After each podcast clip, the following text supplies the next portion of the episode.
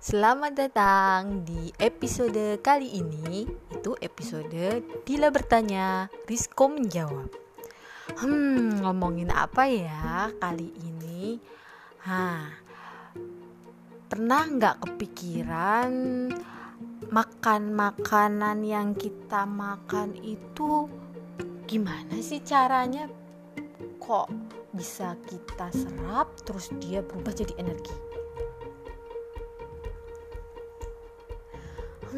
gimana ya?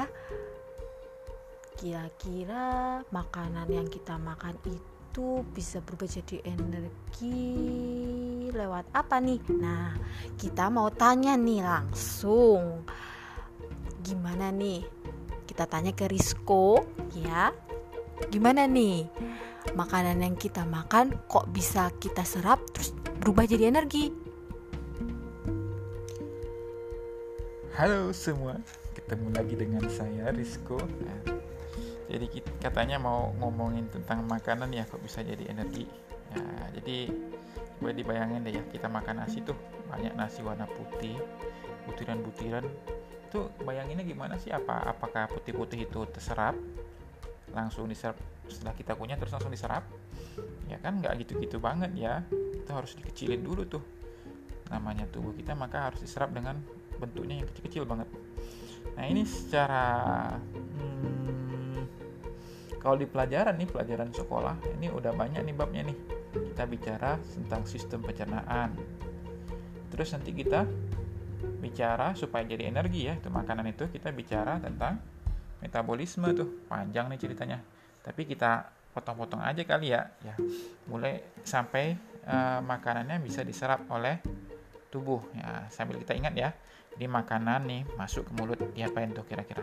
Nasi terus lauk pauk kita apa? Ayam telur daging ikan ya. Sayur. Itu kan di mulut dikunyah dulu tuh kita kunyah ya kita hancurin tuh. Jadi udah kecil nasinya dipotong-potong lagi kecil tuh. Dikoyak-koyak um, um, ayamnya sayurnya dikunyah-kunyah dikoyak-koyak pakai taring ya sampai hancur. Jangan lupa di dalam mulut juga ada ada ludah ya dalam ludah tuh ada enzimnya tuh. Enzim kalau di sekolah disebut enzim petialin enzim amilase tuh jadi dipecah tuh. Tapi yang dipecah cuman karbohidratnya aja nasinya aja tuh. Nah dari sana kemudian makanan kita telan tuh.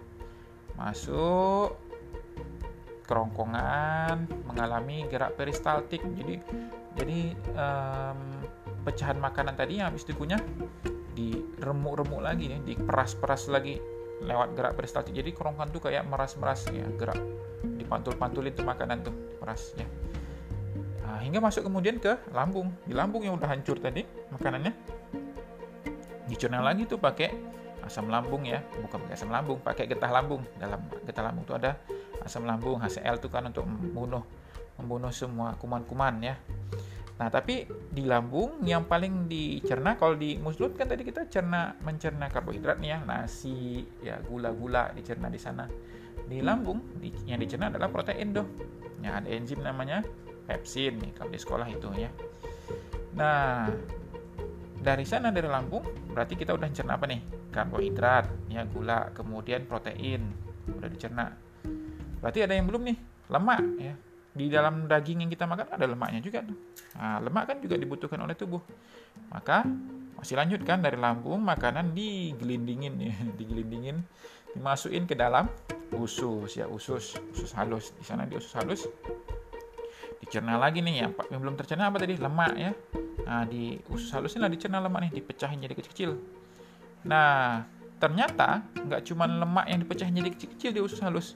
Karbohidrat yang dicerna di mulut tadi itu belum hancur banget nih, belum hancur banget, belum bisa diserap. Protein yang di lambung juga belum bisa diserap. Nggak ada ceritanya makanan diserap di lambung kan? Makanan semuanya diserap di usus. Kalau nggak ada juga diserap di mulut kan? Kalau udah diserap di mulut, eh kalau udah dicerna di mulut di lambung kan harusnya bisa diserap ya. Tapi ternyata belum bisa karena belum hancur. Maka di usus tadi karbohidratnya udah dipecahin di mulut, protein yang udah dipecahin di lambung, dicerna lagi tuh dipecahin lagi jadi lebih kecil ya. Jadi pecahan paling kecilnya di usus halus. Pakai enzim. Kalau lemak tadi pakai enzim lipase. Kalau apa? Karbohidrat dipecahin lagi. Ada amilase juga tuh amilase dari pankreas. Tapi nanti dipecahin lagi pakai enzim macam-macam tuh. Hingga nanti yang terbentuk cuma tinggal glukosa nih namanya glukosa. Jadi jadi kalau kita bayangin tuh uh, nasi itu kumpulan glukosa banyak banget nggak bisa langsung nasi diserap. Jangan bayangin nasi langsung diserap usus ya. Bocor usus kita nantinya jadi harus dihancurin dulu tuh uh, nasinya. Hingga kecil banget glukosa kecil. Nggak bisa lihat mungkin kita ya. Belum pernah juga saya lihat tuh kayak Microsoft kayak apa sebesar apa glukosa. Nah dicerna tadi ya di usus. Lemak udah dicerna jadi asam lemak. Terus protein ya. Yang udah hancur di lambung dihancurin lagi di usus. Jadi asam amino. Udah deh jadi glukosa jadi asam amino jadi asam lemak baru bisa diserap di usus halus. Nah sisa-sisanya ke mana? Sisa-sisanya dibuang ya dibuang di defekasi istilahnya lewat nanti lewat usus besar terus lewat rektum lewat anus. Kayaknya uh, untuk proses penyerapannya aja dulu ya kali ini ya. ya nanti kalau saya cerita sampai ke ke berubah jadi energi kepanjangan nanti ya. Jadi nanti uh, makanannya udah diserap oleh usus terus dibawa ke mana? Terus diapain lagi? Kok bisa jadi energi? Kan nggak mungkin glukosa jadi energi tiba-tiba gitu aja kan? Jadi ini aja deh daripada nanti ngantuk dengerin saya nih. Saya aja udah ngantuk ngomong ini. Saya kembalikan lagi deh ya. Wow. Ternyata dari makanan diserap aja tuh nggak semudah itu ya. Rumit tapi kita jadi kenyang ya cuma karena makan. Oh jadi berenergi betul itu ya. Nah uh, untuk itu berarti untuk makanan kemudian diserap nantinya dirubah jadi energi kita tunggu ya untuk episode selanjutnya. Jangan lupa disimak terus ya. Terima kasih. Dah